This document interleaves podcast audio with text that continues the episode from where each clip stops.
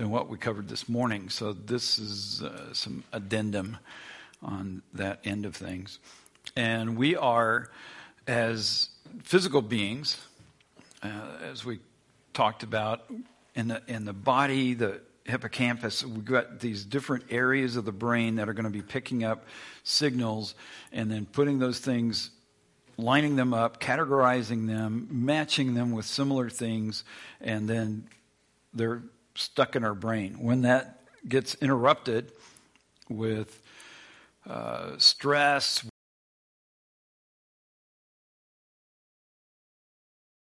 or, or, other pressures, things are going to make it difficult to find those. So, I, if you've ever just tried to search for a word, something you know, somebody's name that you know, and you can't find it, and your brain's doing the, you know, hamster on a wheel, looking for for things. That's that's what's going on. It's looking, it's searching, and it's just not finding those things. And the more the, the dementia thing kicks in, the more those things are lost. And so those memories are all there, and they just get lost. On the spiritual side of that, all our minds are different than our brains, obviously, because they are not material.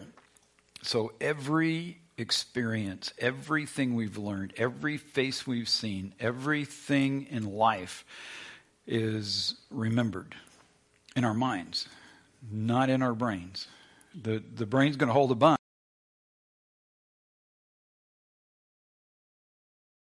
The mind has access to all of it, and you will have it always because that's you. You are made up of your experiences and your, your history and all of that. And you continue with that. So that part of you is never gone, never erased, and can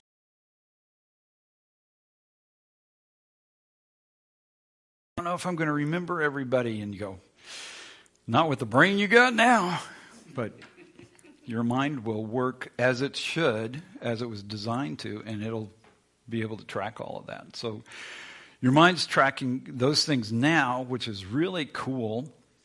All the things you've learned, and you will be able to use that. With the loss of of uh, connections, you, we have to work on it, you know, to keep that keep that uh, fresh, keep the brain functioning, because that's our interface for this life in the physical world. And we have to keep that thing really active. Two parts to that. One is the sleep thing, which you know we'll we'll talk about some more on the dreams. But the sleep cycle, if you've been struggling with that, you just you know take a nap or something. Just be sure to not now less, a little, a little bit. But take just you got to have that so that your brain is is going to keep finding those things and being able to access things and um, if you can trust the lord with your sleep pattern ask him to help you read scripture before you go to sleep kind of clear the other stuff away so your brain can really be healthy in those areas and there's a a part of us that probably gets forgotten when it comes to the brain thing, but the second brain is your gut. And it is also storing information. It's, it's the uh, part of us. So if, if you're struggling with different gut issues, nutritional issues, things that affects the second brain, and it's probably really good to, you know, make sure that you're you're uh, taking care of that part of your your body, your health, and so just looking at um, how your how your uh, your overall, I guess your overall health is is going, will help avoid some of the mental uh, missteps and wherever those kind of uh, you're looking for those words, just like I am right now. You got too much dessert so we've got an opportunity uh, with dreams to kind of move this, our, our minds, the spiritual side of that, the spiritual side of the mind that keeps information, to feed it, to feed it properly, and to see what kind of cool things we can see come out of that. The other part of this is, is we're preparing for all of eternity with this, and we want to live in that in that realm. But I, let's go to dreams. Let's go to dreams. So we got a. Um, this is a story in Gideon. And Gideon asked for help from the Lord. Like, is that really you? Should I really go attack? You know, there's a whole army out there. Is that really a good idea? I want a whole lot more people. And God says, no, you take less people. And he's going, it just isn't a good idea, Lord. Give me a sign. So he's, you know, pretty much every little bit. He's going, you know, I need a sign. So he goes to the camp, the Midianite camp. This is in Judges 7. And he's asked the Lord again because he's already done signs and signs and signs. And now we're at another one. And he's going, I don't know. I don't want to attack the camp. And now you got me down to 300 guys. And this is really horrible. Because he's looking across and he says, The armies of Midian the people of the east had settled in the valley like a swarm of locusts. And he's got 300 guys. So he's, you know, I don't know. So he sneaks up there, and the Lord says, Just go down there and listen. Remember this part? Just go down there and listen. Gideon crept up just as a man was telling his companion about a dream. And the man said, I had this dream in, in my head or the dream, a loaf of barley bread came tumbling down into the Midianite camp. It hit a tent, turned it over, and knocked it flat. His companion answered, Your dream can mean only one thing. So, loaf of bread hits the camp, knocks the tents over. What's the one thing? We're going to get bread. Tents weren't built well. Because it can only mean one thing. He just said. This is so helpful. Wow, I get sound effects. His companion answered, God has given Gideon, son of Joash, the Israelite, victory over Midian and all, its, uh, all of its allies. When Gideon heard the dream and its interpretation, he bowed and worshiped before the Lord. He returned to the Israelite camp and said, Get up, let's go get him. So heard about the dream, goes. So here's this dream. A Midianite gets it. He shares it with his buddy at the appropriate time when Gideon happens to be right there. So that, you know, there's just coincidence after coincidence on how this thing plays out. But there's an external, so we're going to look at that. And and the dreaming sense. So if you if you've done any uh, looking into dreams from the psychological side. So we'll put that over here. Ooh, we need that in there. And we'll do the spiritual side.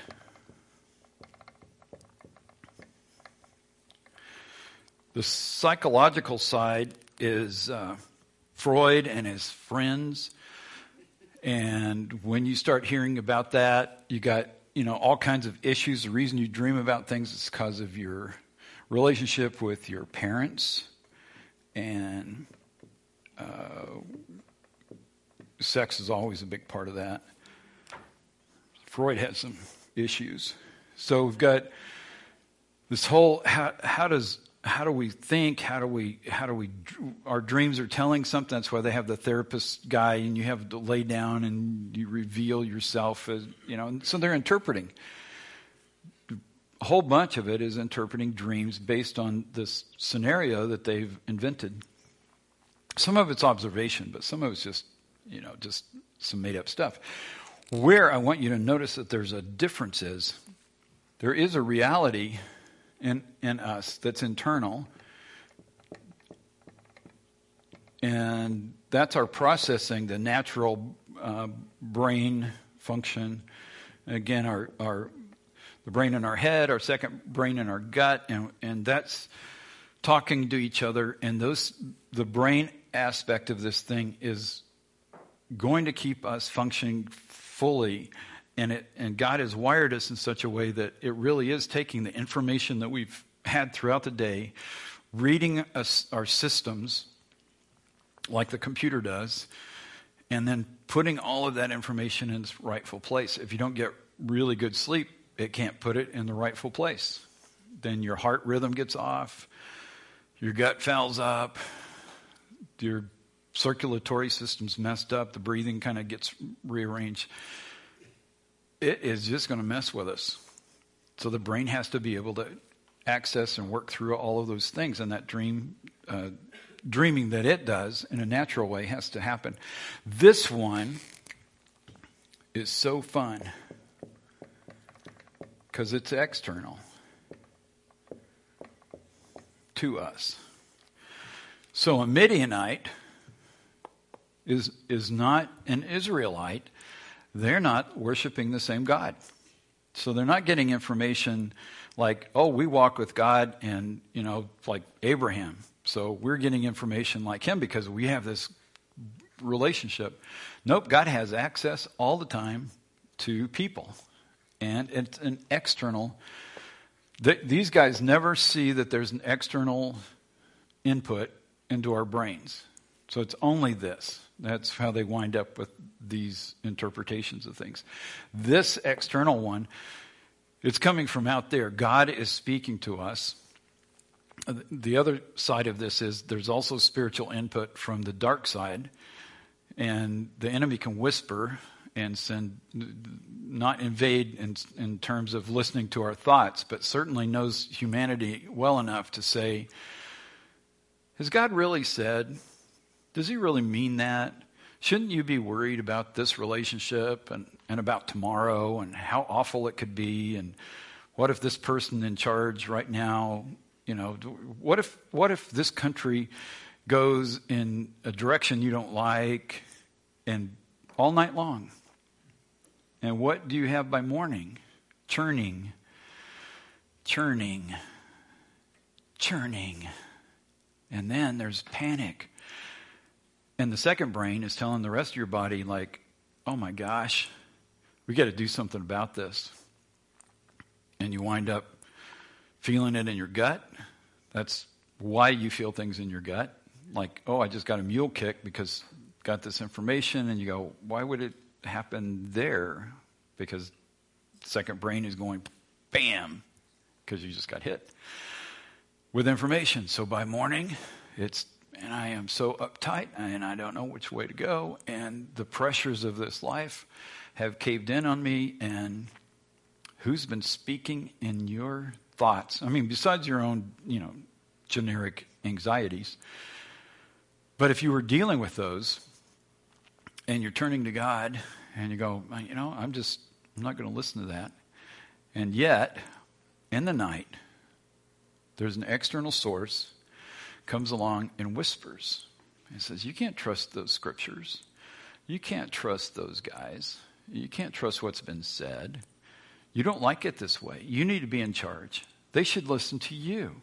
In fact, you've been, you've been victimized. You've been hurt. You need revenge. You know, all the biblical stuff. So it's coming at you at night and the Lord is available as well. So, tuning into Him and drawing from that external source so that the things that are coming into our minds, even as we sleep, are going to be changing us from the inside out. This is a natural process, but the better we have this one, better this one's going to go. So we want that external. We want to invite God, invite the Holy Spirit Come speak, come guide. I know you're watching over me as I sleep because we covered that in Psalms. So we know he, he, he's aware of what we need. But having him, giving him the freedom, allowing him to be able to, to uh, interact with us. So turn to Psalm 1. It's like the first one. And just look at that.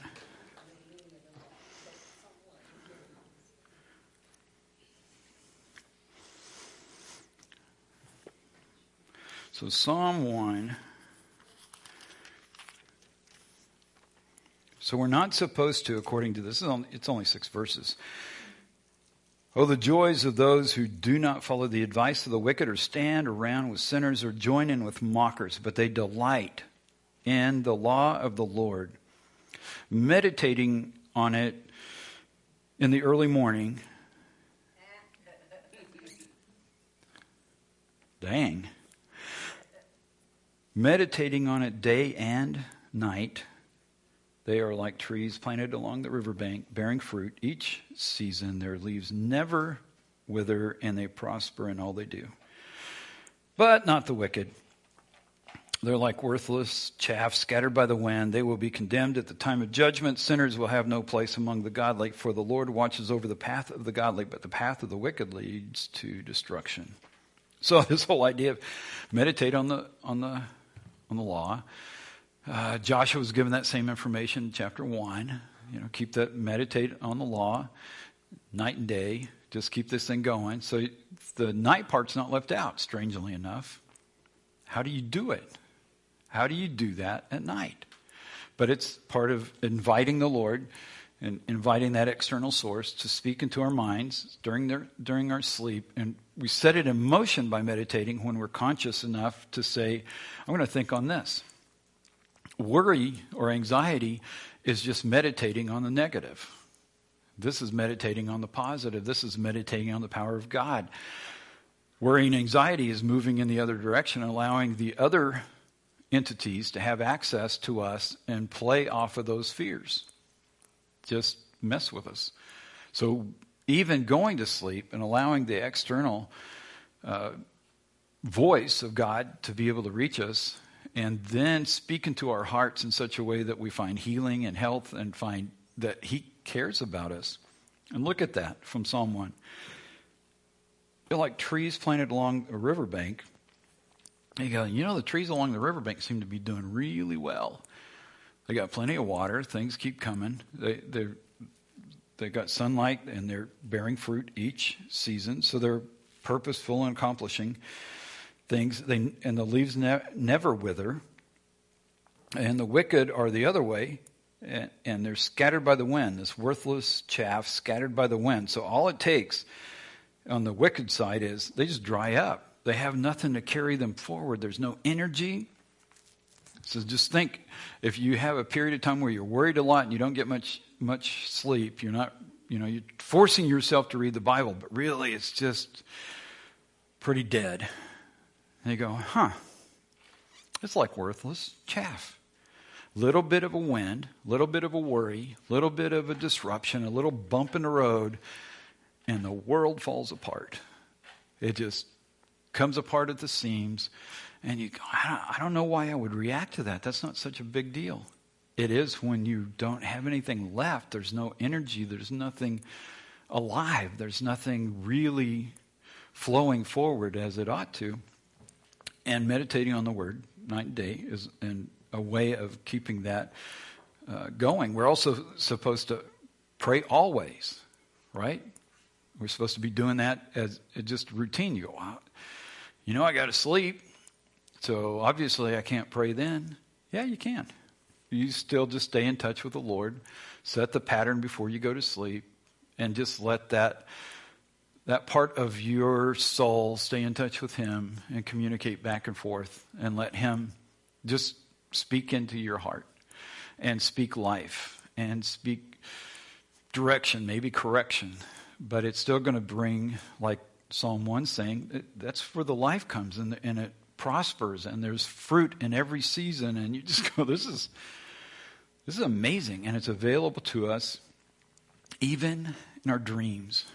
So the dreams internal, external sources and we want to be able to place those things, place uh, dreams in a in a in a direction. So you can even ask the Lord for you know what you know what's what's my purpose here? Where am I headed?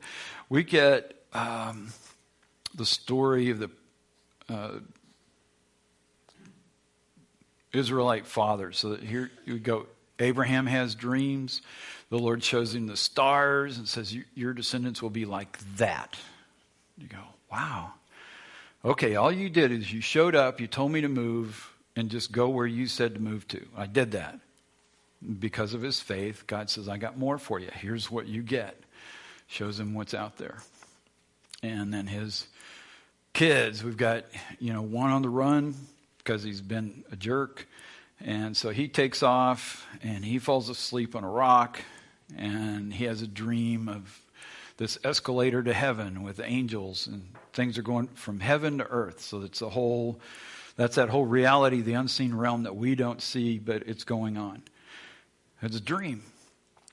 How do you, how do you get there? Well, he's looking. Where do I need to go? What's next for me? I got to leave because I really angered Esau, and he's probably going to cut my head off. So I'm leaving. Where do I go?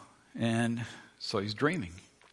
So he's searching for what's you know what's next. What how do I fit into the. We haven't even heard anything about his life yet that says God is important. And all of a sudden, he has this dream, changes his life. He's still a jerk most of the time, but anyway, he still he gets he gets uh, direction. And then he's you know got Joseph who's having dreams, and here's a teenager and of course teenagers aren't looking you know to find out so what's my purpose here? Why am i on you know they didn't have high school and college like we do so that's different. What would he be thinking about? What would he be praying about? What would be his direction? And then god says hey here's a picture and gives him this whole thing with the bowing down and which he shared with his brothers and that went over well. And but he gets it twice. Also, if you get the, if you get dreams that show up two, three, multiple times, pay pay really big attention to that because it's probably the Lord nailing this down for you. But he, he's trying to communicate and he wants to give us direction, just just like Jacob or Joseph. And then Joseph, of course, is interpreting other dreams, and sometimes it helps, and we go, I don't I don't know what this means. Of course, if you're a Midianite, it can only mean one thing. That is so random. But God has a way, you know, He's going to use other people to speak to us as well, and He may have the message, have somebody else be able to make sense of the message that we received that seems really weird to us. And if it's a really weird dream, we remember them better. You know, the colors or the bizarre behavior or something, and that just sticks out. So, might share it with somebody, and they go, "Well, yeah, it can only mean one thing." And you go, all right. But those, those dreams from the external source, we want to prepare ourselves or, you know, get ourselves in a position to receive those from the Lord and use those to enter our brain. First, you know, our, the brain in the head and the second brain, so that we are accomplishing all that the Lord wants for us and also experiencing all that He wants for us in terms of health, uh, spiritual health, but physical health, Two, there's healing in, in the midst of that. And there's a. Uh, I don't know if you've noticed, but if you're real irritable, your, your husband or wife or other people in the home find that disconcerting. If that's news to you, I'm glad I could share that. But there's just a, okay, I'm off, and I don't know why I'm off. I don't feel right. I can't think right. The foggy, the, and guess where not always, just one possibility is something here has gotten sideways and and it's just sleep and dreaming. Isn't that weird? But again, it's one third of our lives that we're investing in this. So one third of our lives can be used. You're not doing, you know, you don't have to work on the car. You're not shopping for groceries for that one third. And God says, let me in. And he has something to say. But we also have to be aware of keeping other other enemy information or attacks out. So internal, external, that's our source. We want to turn him loose to uh, guide us, direct us, correct us, do whatever it is he needs to do. I'm going to throw this so you guys can ask questions if you want, and then we'll see before Steve falls asleep. Okay, go.